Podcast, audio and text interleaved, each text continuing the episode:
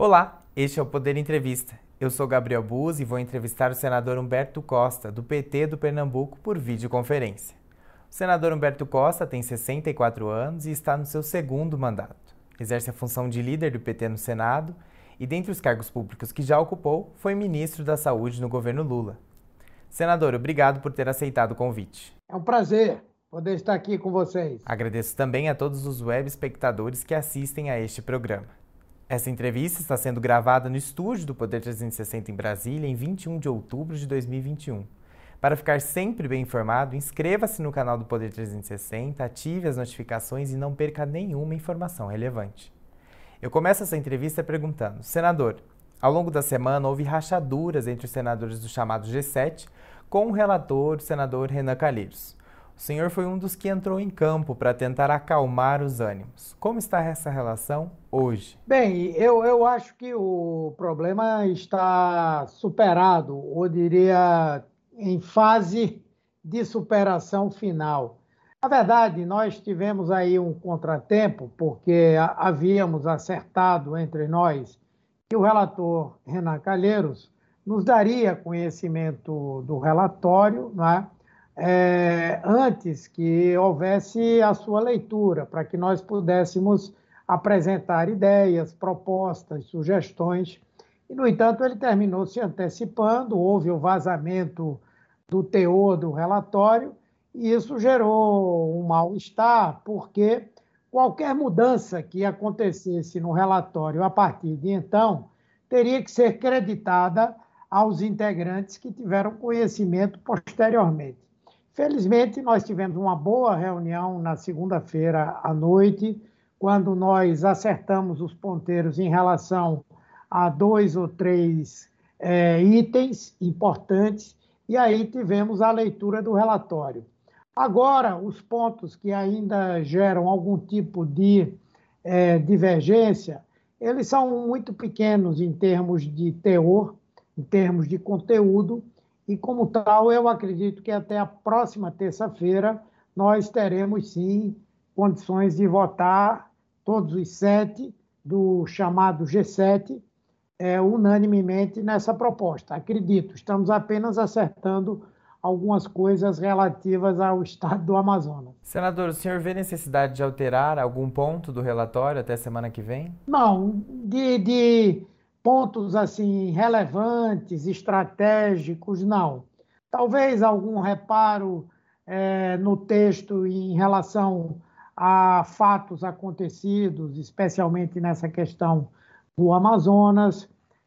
Talvez alguns nomes que devam ser incluídos nessa relação de indiciados, outros nomes, poucos, que podem também serem retirados talvez tenha havido um certo rigor em alguns casos, mas nada que comprometa, no geral, o conteúdo do relatório. Há algum nome que possa ser incluído e que ainda não está nesse relatório? Veja, nós terminamos por identificar ontem, não é, alguns nomes importantes que estavam faltando de pessoas do Ministério da Saúde, de alguma empresa, algum depoente relevante e aí já alguns foram incluídos.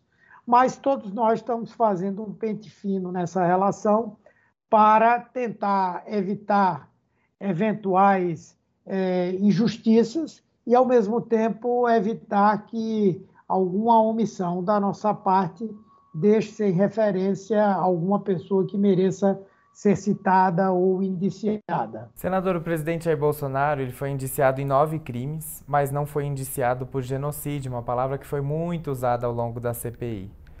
Houve repercussão por esse crime não ter sido incluso. O senhor classifica isso como um recuo da comissão? Não, não, não foi recuo. Houve dois temas que nós resolvemos é, alterar no relatório exatamente para que nós pudéssemos ter uma precisão jurídica maior. Ou seja, o que não falta a esse relatório é um conjunto de pessoas que gostaria ou gostará de desmoralizá-lo. E para que qualquer tipo de desmoralização ou de questionamento não aconteça, nós preferimos ser mais minuciosos, mais zelosos é, na qualificação dos crimes, embora o nosso desejo pudesse ser outro, para que não houvesse questionamentos de ordem jurídica. Por exemplo, o chamado homicídio qualificado por motivo torpe, é, na visão de muitos juristas, não caberia nesse caso, porque o homicídio exigiria, na visão de vários que nós ouvimos, uma individualização de cada crime. Não existiria um homicídio coletivo. Então, nós preferimos utilizar um, uma outra qualificação que é, inclusive, mais forte no sentido de que nós, é, é, vamos dizer assim, temos uma pena é, maior, que é a de epidemia com é, resultado de morte. Então, isso dá 15 a 30 anos de prisão.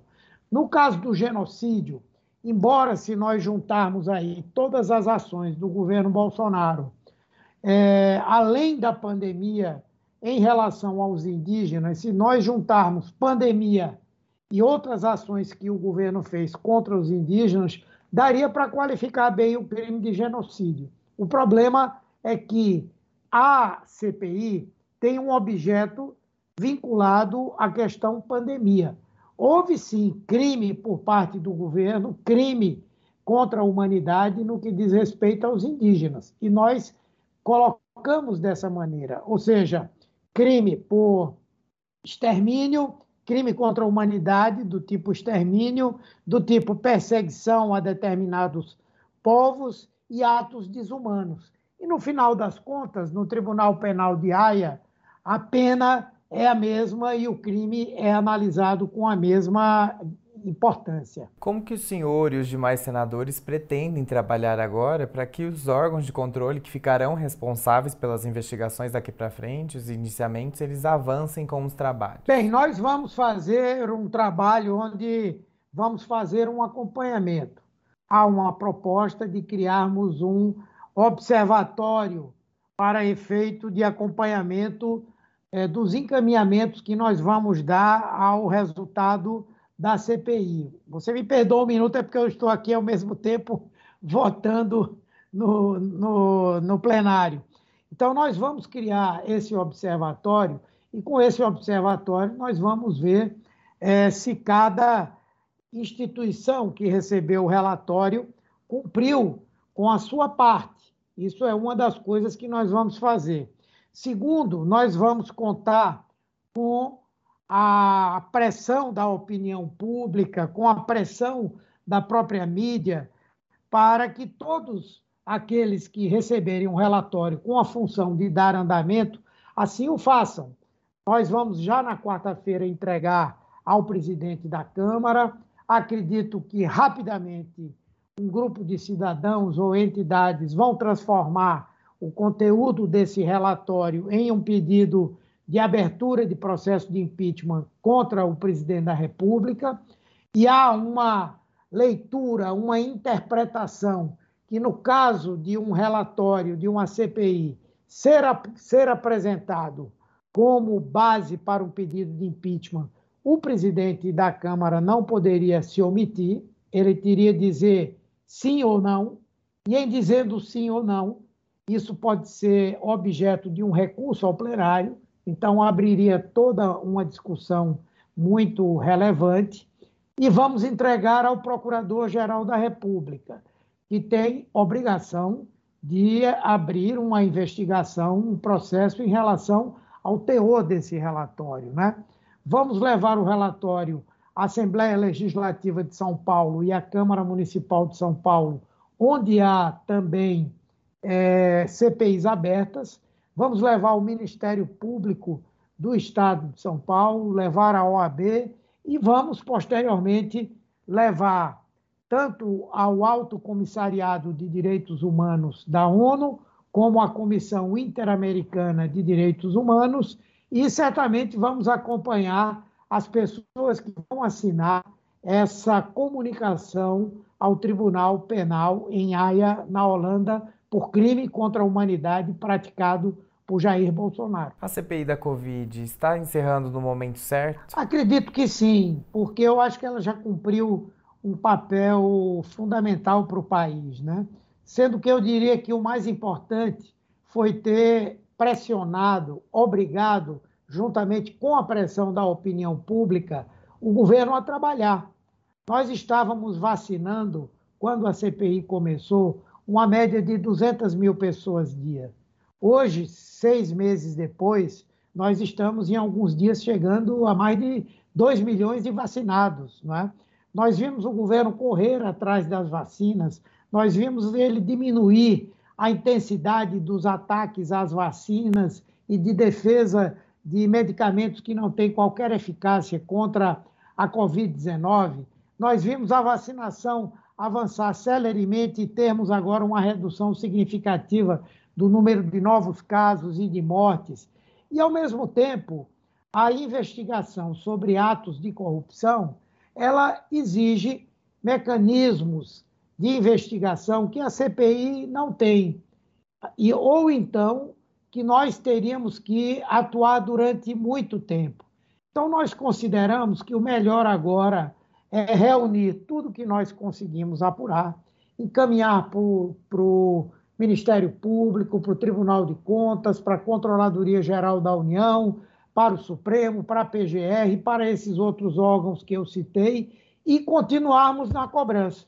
Eu acho que essa é uma, é uma, uma forma adequada de nós terminarmos. Então, eu acho que o momento é um momento adequado, sim. Senador, outro assunto que ganhou bastante protagonismo nessa semana é o Auxílio Brasil. Como que o senhor vê a criação de um programa social substituto do Bolsa Família, que foi um marco dos governos petistas? Eu acho que é um programa que está sendo feito de maneira improvisada, sem uma previsão adequada dos recursos necessários para a sua implementação. Terá um processo de cadastramento semelhante ao que houve para o auxílio emergencial, o que vai terminar permitindo tantas fraudes como aquelas que aconteceram durante o ano passado e que foram denunciadas, estão sob investigação. É, além do mais, é muito claro que o objetivo do programa é basicamente eleitoral, é tentar melhor, melhorar o desempenho eleitoral de Bolsonaro em algumas áreas do país onde a pobreza, a miséria e a fome estão graçando de maneira intensa. Tanto que a proposta é de que o programa tenha começo e fim no ano que vem, não é? Então, eu creio que é, nós vamos, logicamente, aprovar se vier essa proposição. Achamos até que o valor deveria ser maior, mas certamente nós vamos ter um grande problema para administrar, que é o fato de que o governo é, está criando um programa sem ter uma base efetiva para a sua efetivação. Né? Há uma grande preocupação do mercado, o dólar bateu recorde, especialistas também criticam a ideia de furar o teto de gastos para o programa. O PT apoiaria um eventual projeto de flexibilização do teto de gastos? Veja, o PT já defende há algum tempo uma mudança no teto de gastos. Na verdade, a cada ano que se passa, há muitas exigências da sociedade que deixam de ser atendidas por conta do estabelecimento do teto, que na verdade não, não, não leva em consideração sequer o crescimento econômico que o partido, o país possa ter, não leva em consideração um eventual crescimento da receita que levaria a uma possibilidade de expansão orçamentária, não leva em consideração o fato de que há gastos imediatos que podem ser feitos sem que eles tenham uma continuidade. Então, nós sempre fomos a favor de que o controle fiscal pudesse ser feito de outra forma. E nós, na medida em que estivemos no governo, principalmente no governo Lula, nós fomos fortemente defensores do equilíbrio fiscal, defensores e executores do equilíbrio fiscal. Tivemos problemas graves durante o governo Dilma, porque o governo apresentou uma, uma proposta de renúncia fiscal para tentar estimular determinados setores e o Congresso Nacional estendeu violentamente é, esse conjunto de, de atividades desoneradas. Né? Mas, à exceção desse momento, nós sempre, sempre tivemos responsabilidade fiscal. Eu não acho que o teto de gastos seja a única maneira desse, dessa responsabilidade ser exercida. Aproveitando esse assunto, senador, eu gostaria de saber como que o senhor vê a política econômica do governo do presidente Jair Bolsonaro. Eu acho que ela é trágica, não é? Ela vai na contramão de tudo que se está fazendo no mundo hoje. No momento em que, no mundo inteiro, é, os governos têm utilizado o poder do Estado para induzir a retomada da atividade econômica, fazer com que o investidor privado venha e aplique, em que o, o, o poder público pode sim promover políticas de distribuição de renda que permitam a ampliação do poder aquisitivo da população. E, com isso, o aumento do consumo das famílias, e isso anime a atividade econômica. No Brasil, nós estamos vendo o oposto o tempo inteiro. O governo abre algumas exceções como essa, por razões eleitorais, e, no entanto, em relação a outras ações que poderiam ter uma resposta da economia muito forte num espaço de tempo curto, o governo continua a restringir os seus investimentos. Recentemente, o Poder 360, em parceria com outros veículos de imprensa, revelaram um caso Pandora Papers que incluía o ministro Paulo Guedes e as suas offshores. Como que o senhor vê é, a relação entre o ministro e as offshores? Eu acho que é óbvio que no Brasil é, é legal, é legítimo que quem queira ter dinheiro aplicado lá fora possa abrir uma empresa com essa, qualifica... com essa qualificação. No entanto, alguém que exerce a principal função dirigente na área da política econômica do país não deveria é, jamais ter uma empresa como essa, deveria ter dela se desvencilhado, não poderia jamais é, ter uma, uma uma empresa como essa, na medida em que os atos que ele é, executa terminam é, diretamente incidindo sobre os valores que estão ali protegidos. Só no dia de hoje, o Paulo Guedes deve ter tido um incremento significativo nessa sua aplicação, quando transformada em reais com esse incremento do dólar. Então, são coisas que eu acredito que são incompatíveis. E creio que isso vai minando a credibilidade do governo e da política econômica, que é algo que necessita é, fundamentalmente de credibilidade junto aos investidores e à população do país. Senador, agora falando do seu partido, o Partido dos Trabalhadores, há uma discussão interna na sigla para participar da federação partidária em 2022 com outros partidos de esquerda? Não, não. O PT, obviamente que se for provocado para realizar uma, uma federação com algum partido, nós vamos discutir. Mas, em princípio, nós nos preparamos para essa disputa de 2021 em cada estado, procurando formar chapas do partido que sejam fortes, que possam aumentar o número de parlamentares eleitos, que não precisemos depender de nenhuma outra força política.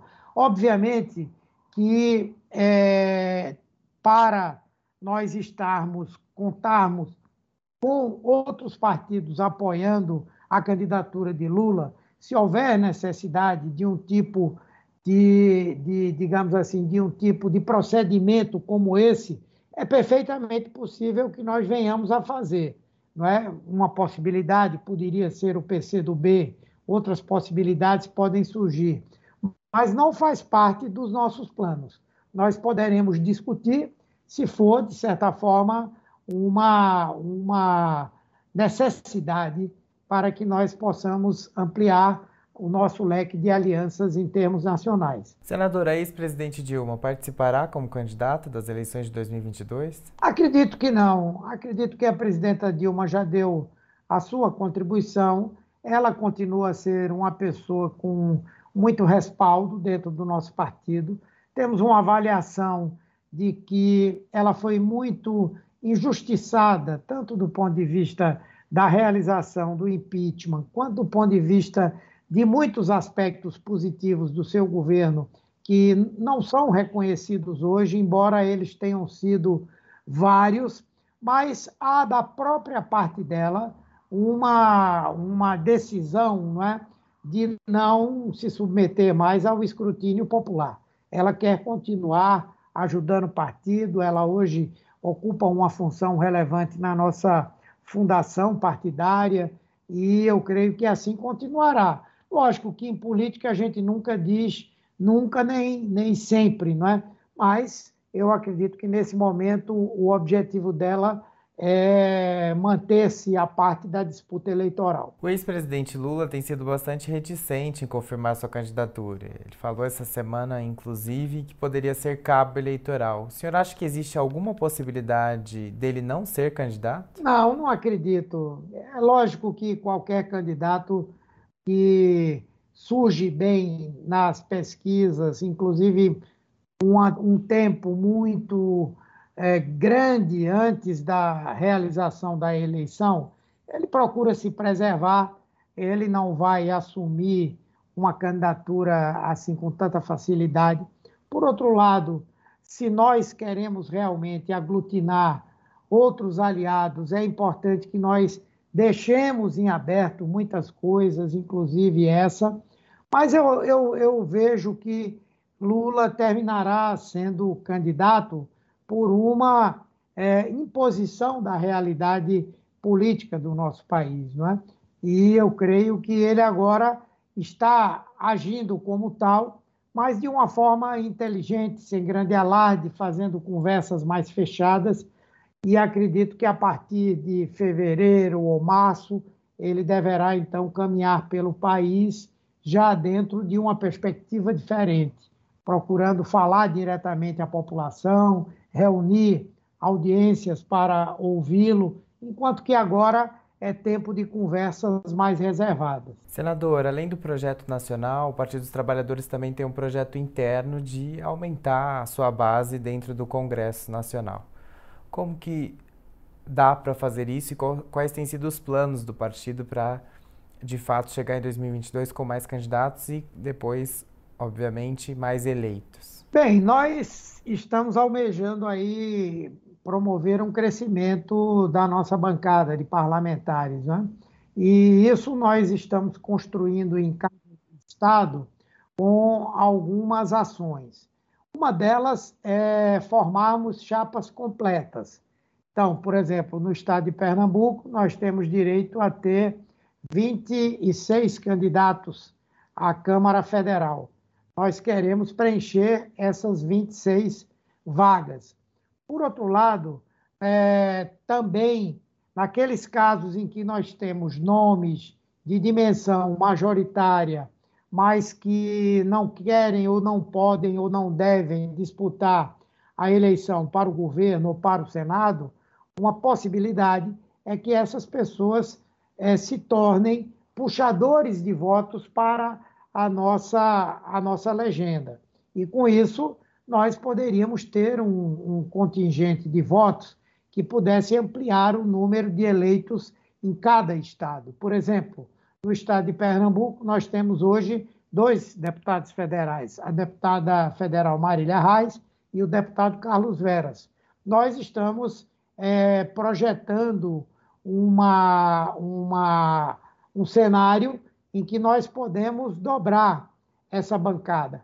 E assim vamos fazer em outros estados também. Vamos trabalhar para que a nossa bancada tenha um crescimento significativo, para que outros partidos de esquerda também cresçam significativamente, para que nós possamos sair um pouco mais dessa lógica do presidencialismo de coalizão, que em alguns casos, como é o caso do governo Bolsonaro, está produzindo um verdadeiro caos para a governabilidade do país. E como que o PT pretende lidar com as críticas por erros passados nas gestões petistas na campanha de 2022? Eu acho que nós já fizemos muitas autocríticas, né?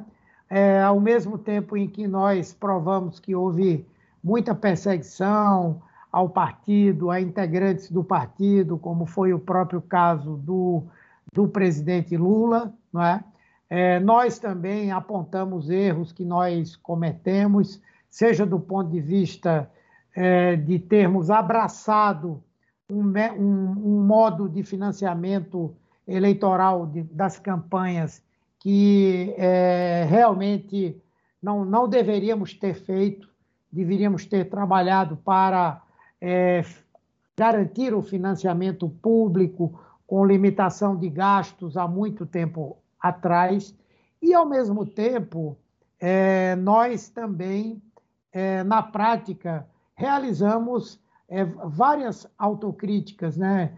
especialmente nos governos que nós temos hoje, nós é, temos procurado ampliar ainda mais os controles, atuar de forma mais forte no sentido de é, impedir qualquer ato de improbidade parta de quem partir. Eu não tenho dúvida que o, o próximo governo, se for um governo do PT, se for do presidente Lula, ele será modelar no sentido de impedir que problemas que aconteceram no passado voltem a se repetir. Chega ao final essa edição do Poder Entrevista. Em nome do Jornal Digital Poder 360, eu agradeço ao senador Humberto Costa, do PT do Pernambuco.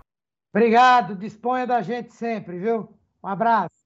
Agradeço também a todos os web espectadores que assistiram a este programa.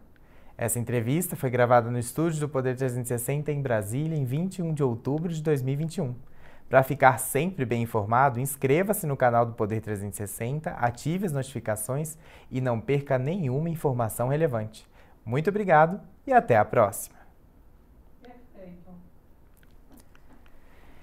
Acabou.